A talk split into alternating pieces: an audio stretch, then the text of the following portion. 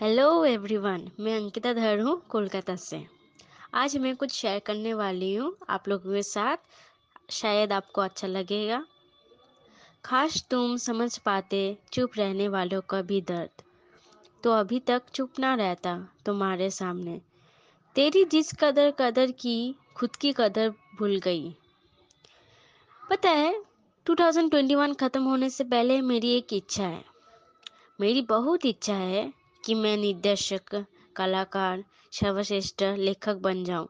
लेकिन मेरे लिए सबसे महत्वपूर्ण कुछ और है।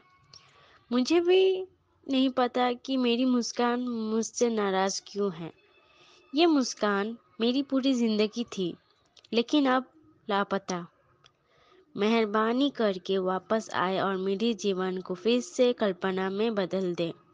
हाँ मुझे पता है अपनी मुस्कान वापस लाने के लिए मुझे भी खुद को बदलना होगा। तो मैंने खुद से वादा किया कि मैं बदल जाऊँगी।